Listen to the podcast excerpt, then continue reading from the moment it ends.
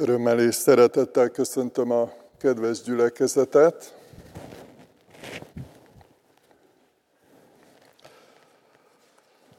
Ahogy a bevezetőben hallottuk, nagyon izgalmas téma vár ránk ma is, illetve a következő hetekben.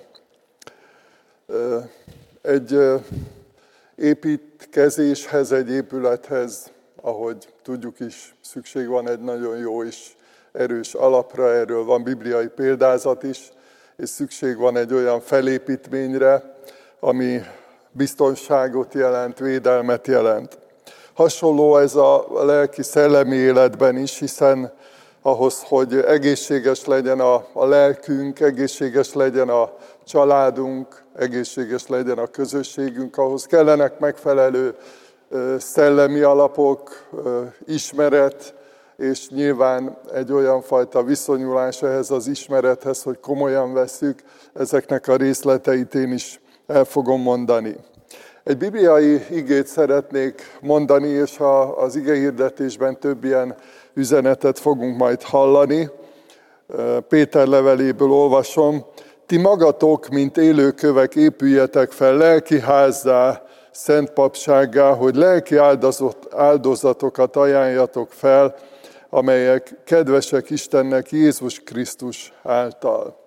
Tehát az apostol is úgy látta, hogy szükség van egy olyan építkezésre, egy olyan fejlődésre, egy olyan formálódásra, aminek a végeredményét, vagy a, a gyümölcsét abban látja, hogy egyfajta lelki ház, egyfajta lelki otthonná válik a, a közösség, a keresztényeknek, a Krisztus tanítványainak a közösségé, közösségévé válik, és másrészt úgy fogalmaz, hogy szent papsággá válik a Krisztus tanítványi közössége, ami azt jelenti, hogy olyan embereknek a közössége, akik Istennel kapcsolatban vannak, Istentől információkat, gondolatokat, üzeneteket, erőforrásokat vesznek át, és azt továbbítják, azt közvetítik. A papság tulajdonképpen egyfajta közvetítést jelent ilyen értelemben.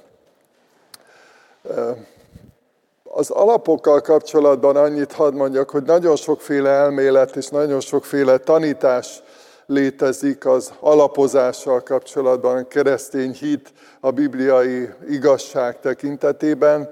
Mi most úgy döntöttünk, hogy ezen a gondolatmeneten megyünk végig, ezen megyünk tovább, és így szeretnénk első lépésként az egészséges tanításról gondolkodni, illetve szólni, illetve benne van ebben egy olyan fajta bátorítás, ami segíthet nekünk a további fejlődéshez.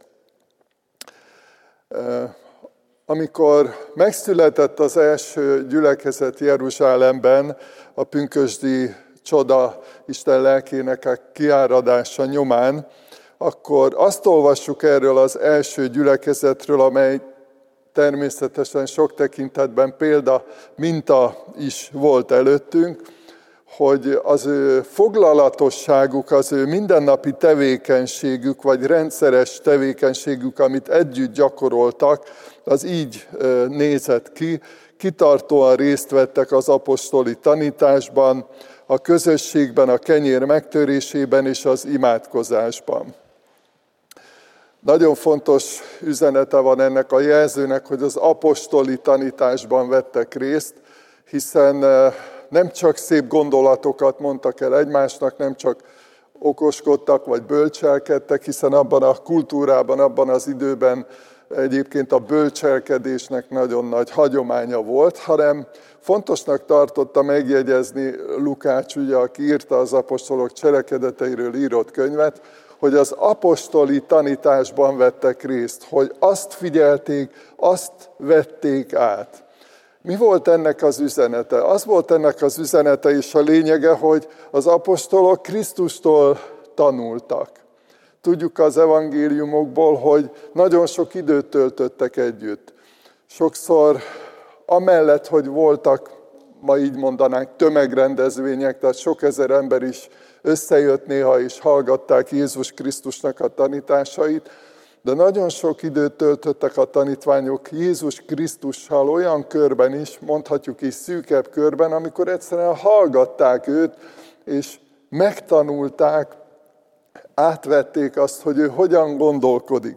És itt tulajdonképpen az isteni gondolkozásmód, ugye, amiről azt mondja a proféta, hogy magasabb rendű, mint a mi emberi gondolkozásunk, az isteni gondolkozásmódot vették át, azt tanulták az isteni bölcsességet, és aztán amikor arra volt lehetőségük ebben az első gyülekezetben, akkor ezt továbbadták. És így van, ez ma is, hogy tulajdonképpen egy apostoli örökséget adunk tovább, nem mi találjuk ki ezeket az új igazságokat, alapelveket, hanem több ezer év óta Krisztus gondolatai, Krisztus üzenetei határozzák meg a Krisztusi gyülekezetnek az ige hirdetéseit, a tanításait, és ez a, a szempontrendszer miatt is nagyon fontos, hogy, hogy elsősorban mit gondolunk arról, hogy egészséges tanítás. Mit gondolunk arról, hogy biblikus tanítás, a Szentírásban gyökerező tanítás. Fontos volt az apostoloknak is, és fontos azóta is minden Krisztusi igehirdetőnek, igehirdetésnek, hogy megismerjék az emberek Istent. Megismerjék az igén, a kijelentésen keresztül. Ne csak elképzeléseik vagy halvány gondolataik legyenek arról, hogy milyen lehet az Isten, hanem hanem egy, egy kapcsolódásig, a megismerésben egy őszinte kapcsolódásig eljussanak. Nagyon ijesztő, hogyha olyan embereket hallunk Istenről beszélni, akik egyébként nem ismerik őt, vagy, vagy olyan embereket hallunk a Szentírást vagy a Bibliát kritizálni, akik egyébként nem ismerik Istent, nincs vele kapcsolatuk, nem tanultak még tőle, nem vették át a, a gondolataikat. A megismerésen túl az is volt a cél, vagy az is egy fontos cél volt, hogy meg is értsék. És ezért adott Isten tanítókat, erre még később vissza fogok térni, akik segítettek megérteni Isten gondolatait, mert ahogy az előbb mondtam, az ember önmagától vagy önmagában nem nagyon érti, mert alacsonyabb rendű bizonyos értelemben romlott az emberi gondolkozásmód. Tehát szükség, hogy megértse, összeálljon a kép, le, letisztuljon az isteni üzenet kijelentés lényege. A megértésen túl van még egy olyan fontos cél is, hogy elfogadják, hogy tekintélyé váljon az Isten üzenete, az Isten igéje. Mert nem csak az a kérdés, hogy értjük-e, vagy tudjuk-e, el tudunk-e mondani bibliaverseket könyv nélkül, meg tudunk-e jegyezni, vagy megjegyeztünk-e. Különösen akik gyerekkoruk óta gyülekezetbe járnak, sok olyan bibliai idézetet tanultunk, bibliai történetet, amit ha álmunkból felébresztenek, akkor is el tudunk mondani. De hogy igazából nem csak ez a fontos, hanem az, hogy, hogy azonosuljunk vele hogy elfogadjuk, hogy azt mondjuk, hogy ez a miénk, igen, így gondolom, így van. Ugye ez az ámen szavunk azt mondta, hogy bizony, hogy úgy van, én is úgy gondolom, én is azt akarom, ráhangolódtam, kapcsolódtam hozzá. És a, a tanítás, a kijelentés megismerésének célja még egy nagyon fontos dolog, ami az evangéliumokban, ez az apostoli levelekben is egyértelmű hogy, hogy alkalmazzuk, hogy meg is valósítsuk. Hogy ne csak gyönyörködjünk benne, ne csak el tudjuk mondani, vagy el tudjuk magyarázni, hanem tenni is, cselekedni is tudjuk. Milyen hatása van az igazságnak, az Isten üzenetének, az Isten igének? Nehémiás könyvében olvassuk ezt a történetet, amikor az írás tudó Esdrás pap, meg a léviták megmagyarázták a népnek, az egész népnek az igét, a törvényt, az Isten üzenetét, És azt olvassuk itt a kilencedik versben, az egész nép sírt, amikor hallgatta a törvény szavait. Megérintette őket, elgondolkodtatta őket, meghatotta őket, hatással volt rájuk. De nem csak ilyen érzelmi hatása van az igaz, az egészséges tanításnak, hanem életet formáló hatalma. Mondhatjuk így is, hogy mentő, megmentő hatalma. Azt írta a Pál Timóteusnak, legyen gondod önmagadra és a tanításra, maradj meg ezek mellett, mert ha így cselekszel, megmented magad és hallgatóidat is. Tehát a megmentésben, Isten lehajló szeretetében hatalmas uh, eszköz a, az ige, a tanítás. És azt, azt írja Pál Timóteusnak, hogy ha ezt csinálod, ha gyakorlod, ha közvetíted az Isten igazságait, megmented vele az embereket. Úgy gondolom, hogy nem vagyok egyedül azzal a tapasztalattal, hogy amikor beszélgetek valakivel, aki megtért, megmenekült, akit Isten megmentett, kihozott a nyomorúságból, akkor hatalmas öröm és, és felszabadultság van bennem. A héten volt egy ilyen beszélgetésem egy fiatal emberrel, aki korábban szenvedélybeteg volt. Azt mondta, hogy ő valamilyen szinten hitt Istenben, csak igazából a megváltással, Jézus Krisztussal, a bűnbocsánattal voltak kérdései, de nagyon mélyre süllyedt, és amikor azt érezte, azt látta, hogy csak süllyed el a, a mocsokban, süllyed el a, a kilátástalanságban, akkor így felkiáltott Istenhez, és szólt egyébként, ez is nagyon bátorító vagy megható ebben a történetben, hogy, hogy megkérte a szüleit, hogy, hogy imádkozzanak vele, imádkozzanak érte, és ebben a mérhetetlenül nagy küzdelemben megtörtént a csoda, hogy, hogy megszabadult ez a fiú, és új életet kezdett. Megmentette Isten az igáltal, az Isten hatalma megmentette őt. Gyümölcsöző és hasznos az igazság és az igazság tiszta tanítása. Azt olvassuk, szintén Timóteusnak írja Pálapostól, hogy a teljes írás Istentől ihletett hasznos a tanításra, fedésre, megjobbításra, az igazságban való nevelésre. Nagyon jól körülírja ez az igevers az, hogy, hogy milyen hatása van a tanításnak, az Isten igéje tanításának hogy hasznot hoz, hogy jó eredménye van, van jó következménye abban, ahogy például nevel minket Isten, ugye már felnőtt emberként, vagy akár 40-50 éves, 60 éves korban lehet, hogy furcsa, furcsa erről beszélni, hogy hát nevelni kell minket. Tehát, hogy ha valaki őszinte így Isten előtt, azt tudja, hogy hát szükségünk van még a formálódásra, arra, hogy Isten neveljen minket. Kornél testvér is utalt arra, hogy hogyan történik a tanítás, kik által történik a tanítás. Pálapostól, amikor a kegyelmi ajándékokról ír, amikor felsorolja azokat, akkor benne van ebben a felsorolásban, hogy tanítókat is ajándékoz Isten az embereknek, a rábízottaknak. Így olvassuk az Efézusi levében, ő adott némelyeket apostolokul, másokat profétákul, ismét másokat evangélistákul, vagy pásztorokul és tanítókul, és itt a folytatás is hasonlóan fontos, hogy felkészítse a szenteket a szolgálat végzésére, a Krisztus testének építésére, míg eljutunk minnyáján a hitnek és az Isten fia megismerésének egységére, a felnőtt korra a Krisztus teljességét elérő nagykorúságra. Isten adott. Isten adott tanítókat, akiknek az a céljuk, az a célunk, hogy, hogy Isten igéjét, Isten üzenetét közvetítsük azoknak, akiket Isten ránk bízott, és amellett, hogy Isten ajándékozott tanítókat, benne van egy felhatalmazás ebben, egy kirendelés.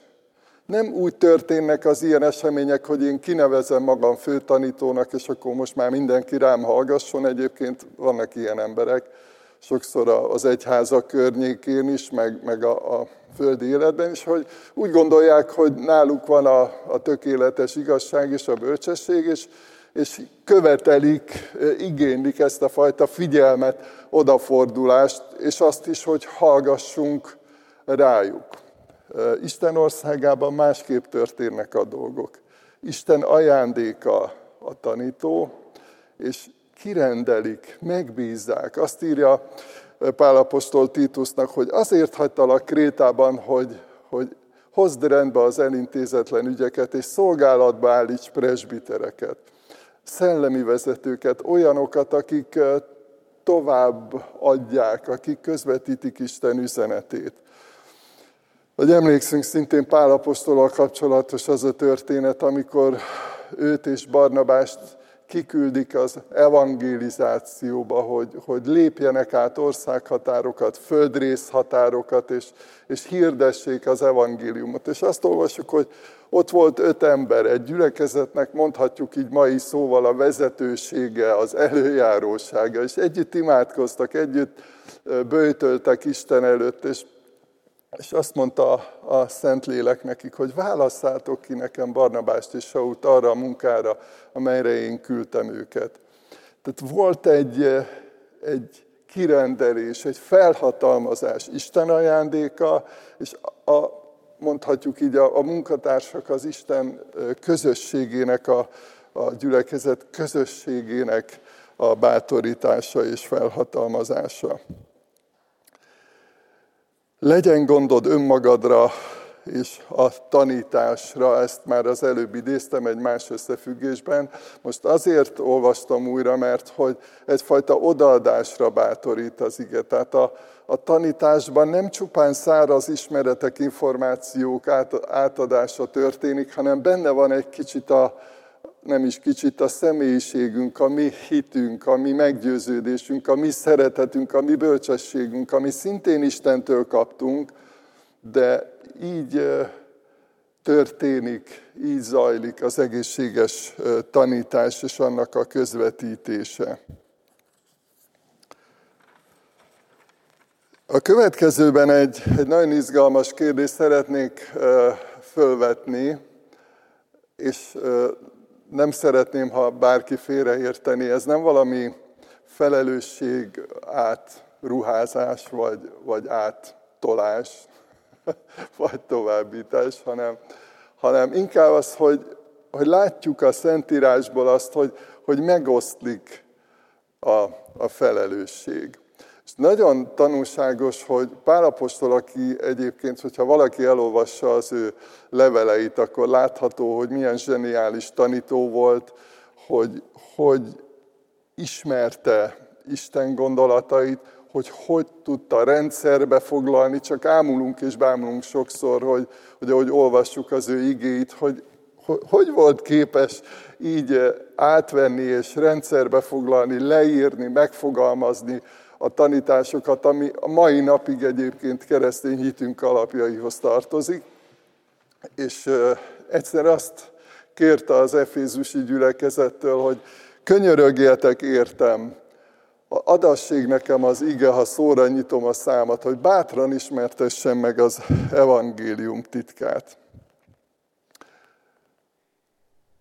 A tanítók a gyülekezetekből érkeznek, a tanítványi közösségből, ahogy az előbb mondtam, onnan kapták és kapják a felhatalmazást, a bátorítást. De azt mondja Pál, hogy maradjatok mellettem, álljatok mellém, támogassatok, imádkozzatok értem, mert azt gondolom az ő levelei vagy, vagy képességei alapján, hogy ha így sarokba állították volna, és azt mondták, hogy most két órát kell beszélned egyfolytában, biztos, hogy tudott volna. Tehát neki nem, nem okozott volna problémát. De azt mondta, hogy én, nem csak beszélni akarok, nem csak azt akarom, hogy, hogy csodálkozzanak az emberek, hogy milyen szépen tud beszélni, hanem azt mondom, hogy ige adasség, tanítás adasség.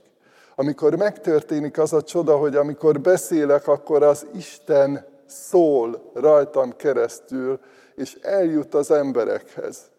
ezért imádkozott, és ezt kérte segítségként, hogy támogassák, és ezt ilyen összefüggésben azért is mondtam el, mert, mert tulajdonképpen a tanítás egy kicsit az egész közösségnek, az egész gyülekezetnek az ügye is. Sőt, hogyha még apró pénzre váltjuk egy kicsit, akkor ugye különösen az Ószövetségi Szentírásban, de az Új Szövetségi Szentírásban vannak ezzel kapcsolatban tanítások, hogy, hogy a családokban hogy történik a tanítás.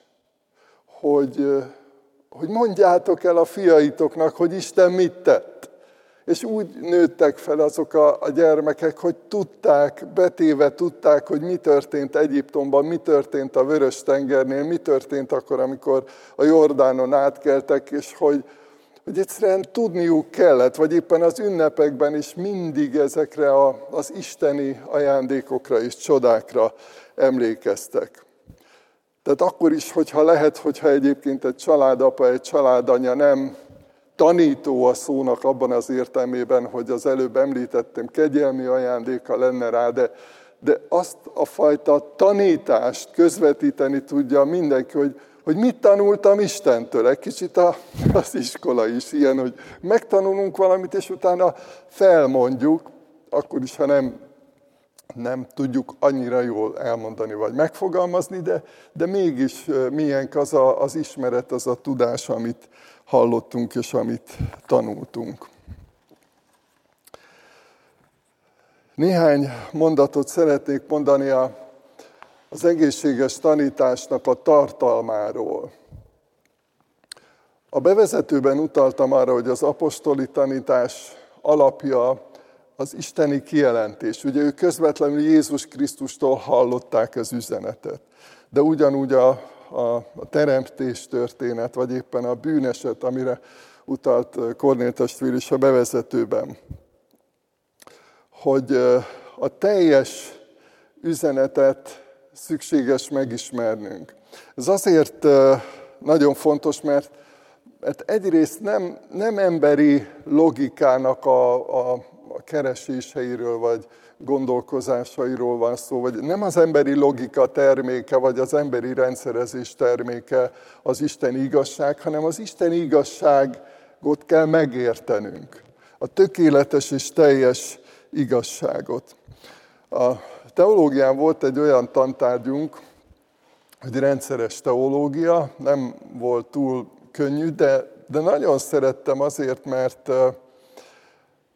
Mondjuk volt egy fogalom, hogy megváltás. Mit olvasunk a, az Ószövetségben erről? Vagy mondjuk Jobb könyvében. Mit jelentett az, hogy tudom, hogy az én megváltóm él? Amikor ugye Krisztus még időben nagyon messze volt, vagy az ő földre jövetele nagyon messze volt. És mit tanulhatunk a Zsoltárokból, mit tanulhatunk az evangéliumokból, vagy Jézus Krisztus beszédeiből, személyéből, vagy éppen az apostoli levelek értelmezéséből, magyarázatából. És akkor így összeállt egy kép. Tehát nem csak csipegettünk, hanem megpróbáltuk összerendezni, és megpróbáltuk megérteni, hogy Isten mit akart ezzel mondani és hogy mi a mai hiteles üzenet, mondhatjuk így egészséges tanítás ezzel kapcsolatban.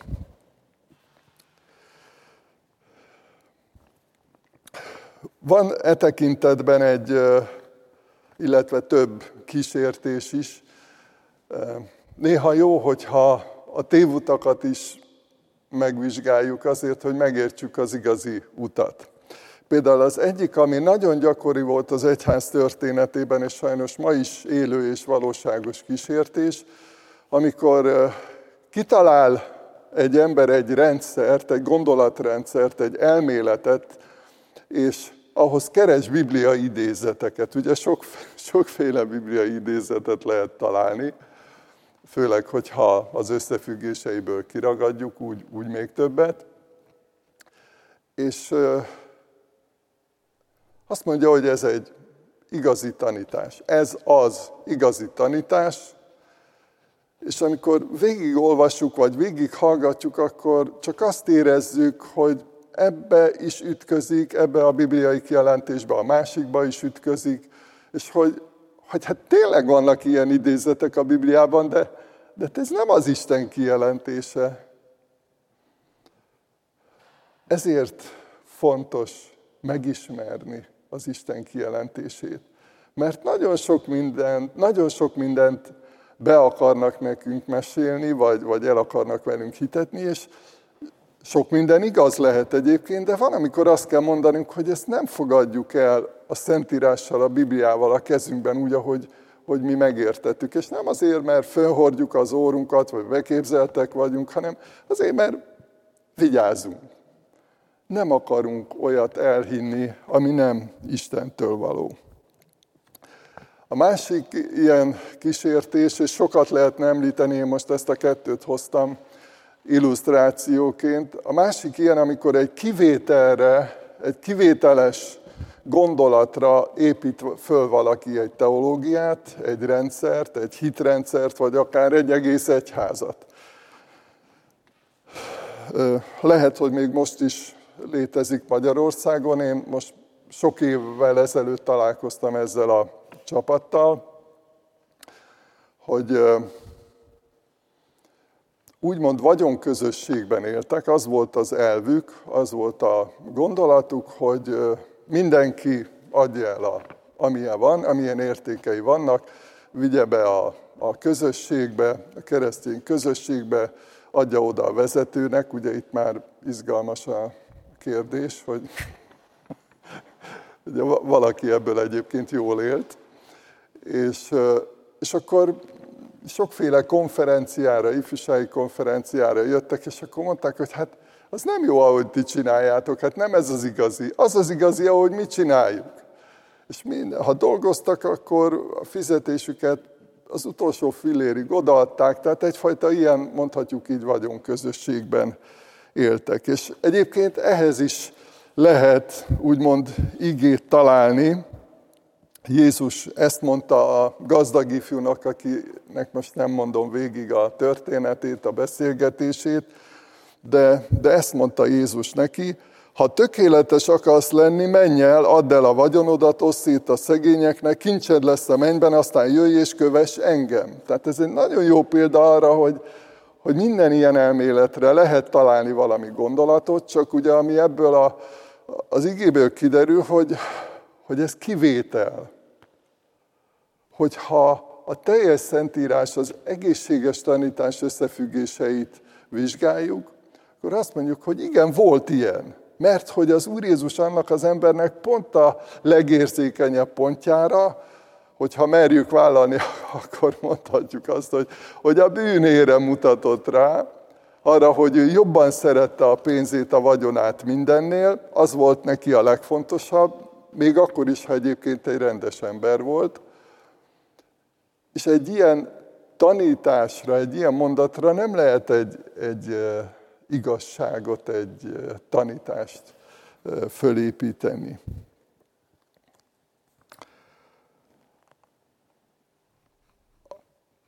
Az igazsággal, a tanítással kapcsolatban egy további fontos üzenet, hogy nem elég tudni, nem elég jól érteni az isteni kijelentést, hanem gyakorolni is kell.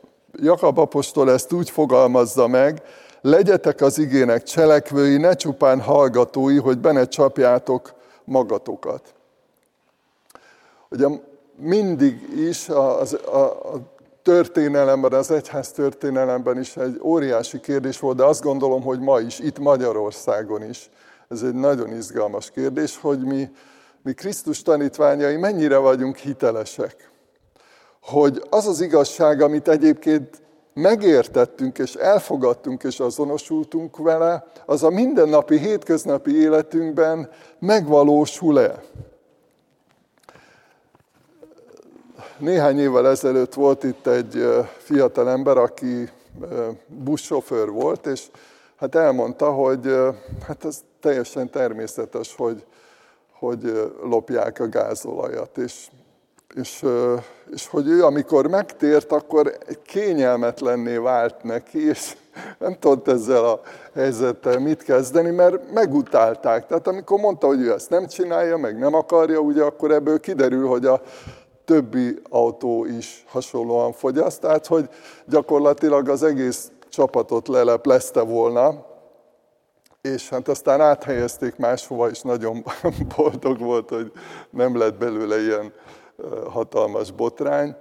De, de hogy nagyon megrendítő volt nekem az, hogy egy dolog beszélni az Isten kijelentéséről, az igéről, az erkölcsi tartalmáról, másik oldala pedig az, amikor ott vagy a, a munkahelyeden, a családodban, a hétköznapokban, és, és akkor most, amit tanultál, amire rábólintottál, amit elfogadtál, az megvalósul-e? Óriási kérdés lesz ez a következő évtizedekben is, amilyen irányba halad a világ meg Európa. Hogy, hogy erkölcsi kérdésekben azt mondjuk el, hogy igen, hisszük, amit Isten mondott, és mi is így akarunk élni, ahogy tanultuk, tanuljuk a, a Bibliából. Lehet, hogy eljön az az idő, már vannak olyan országok Európában, ahol büntetés jár, börtönbüntetés jár azért, hogyha valaki bibliai erkölcsi értékeket hirdet.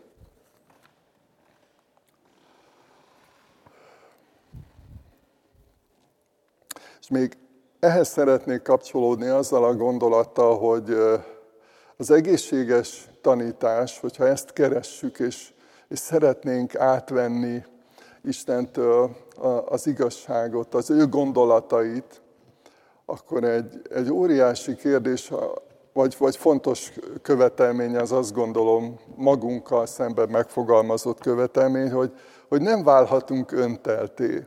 És nem nézhetünk le azért másokat, mert ők lehet, hogy egyébként más vallásúak, akár hogyha a felekezetre gondolok, de, de akár a nagy világvallásokat tekintve is. Tehát, hogy hogy tudjuk ezt magunkban feldolgozni, meg, meg kommunikálni, elmondani másoknak is, hogy azzal együtt, hogy mi keressük az Isten személyét, keressük az Isten igazságát, szeretnénk megérteni, de hogy, hogy mégis szeretjük azokat is, akik egyébként nem, nem úgy gondolkodnak, és akik, akik azt mondják, hogy nem ilyen az Isten, vagy akik azt mondják, hogy, hogy nem ezt mondta az Isten, mást mondott szerintük. És azt gondolom, hogy ez is a következő esztendőnek, vagy a következő éveknek, időszaknak egy nagy kihívása lesz, hogy, hogy hogy tudjuk ezt megélni Krisztus tanítványaiként, hogy tudunk úgy tanítani, hogy vállaljuk bátran a meggyőződésünket, de, de mégis Krisztus szeretetével, mégis Krisztus alázatával tudjuk megélni a hétköznapokban ezt a, ezt a csodát.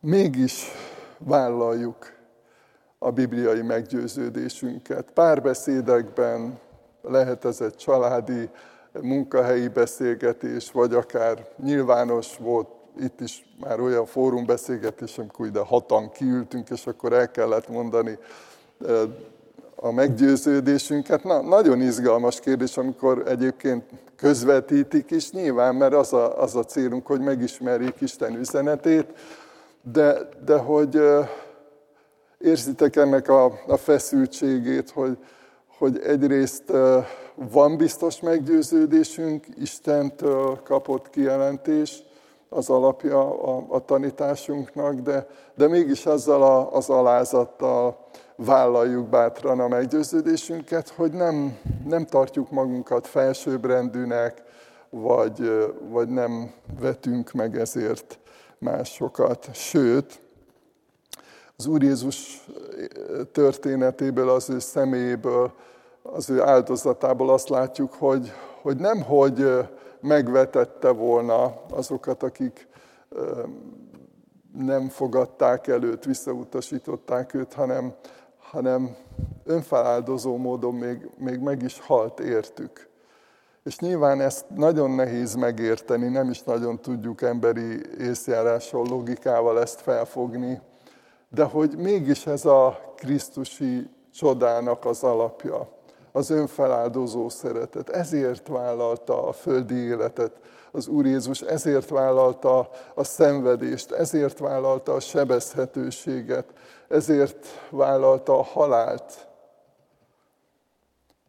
Azzal együtt, hogy biztos volt a küldetésében, biztos volt a meggyőződésében, biztos volt abban, amit a mennyei atyával megbeszélt, és amit átvett, és amit képviselt.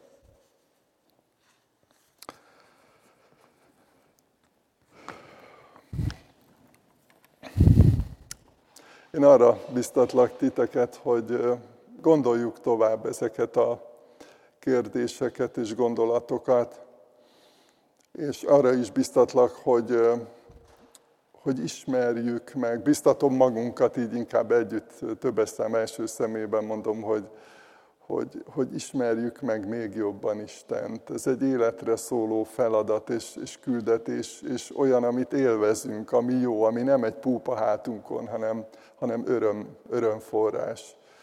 És imádkozzunk azért, hogy, hogy tényleg ez az igazság, ez, ez mozdíthatatlan legyen bennünk, az isteni kijelentésre alapuljon, és hogy láthatóvá váljon a, a mindennapi életünkből, a cselekedeteinkből. Úgyhogy most ezért fogunk imádkozni. Istenünk, hálásak vagyunk azért, hogy, hogy megmutattad magad nekünk, hogy bemutatkoztál, hogy a Te ígédet, a Te gondolataidat közölted velünk, a Te kijelentésedet megismerhettük. És annyira hálásak vagyunk azért, hogy amikor mi engedetlenek voltunk, hitetlenek voltunk, amikor nem figyeltünk rád, akkor sem vetettél el minket, nem utáltál meg minket, hanem sokféleképpen szóltál hozzánk, megkerestél minket, üzentél a körülményeink változása által, és sokféle módon jelezted, hogy van mondani valód, hogy, hogy van, van egy igazság, van egy bölcsesség, van egy szeretet, amiben vársz minket a veled való közösségben. És hálásak vagyunk ezért, Urunk, hogy, hogy ez a csoda, ez ma is tart, hogy szól a Te igéd. És imádkozunk azért, hogy őrizd meg minket a Te igédnek a, a jó megértésében. Akkor is, hogyha nagyon sokféle információ és hatás jut el hozzánk, segíts, hogy meghalljuk a Te hangodat a sok hang között, és világos legyen az a, az, a, az üzenet, amit mi átveszünk, és amit mi közvetítünk. Köszönjük neked, hogy nem kell félnünk, mert te megígérted, hogy vigyázol ránk, és, és kijelented a te igazságodat. És szeretnénk jól képviselni a, a beszélgetéseinkben is ezt a meggyőződést, és a mindennapi életünkben, akarva és akaratlanul, de, de minden helyzetben téged akarunk képviselni és hirdetni. Amen.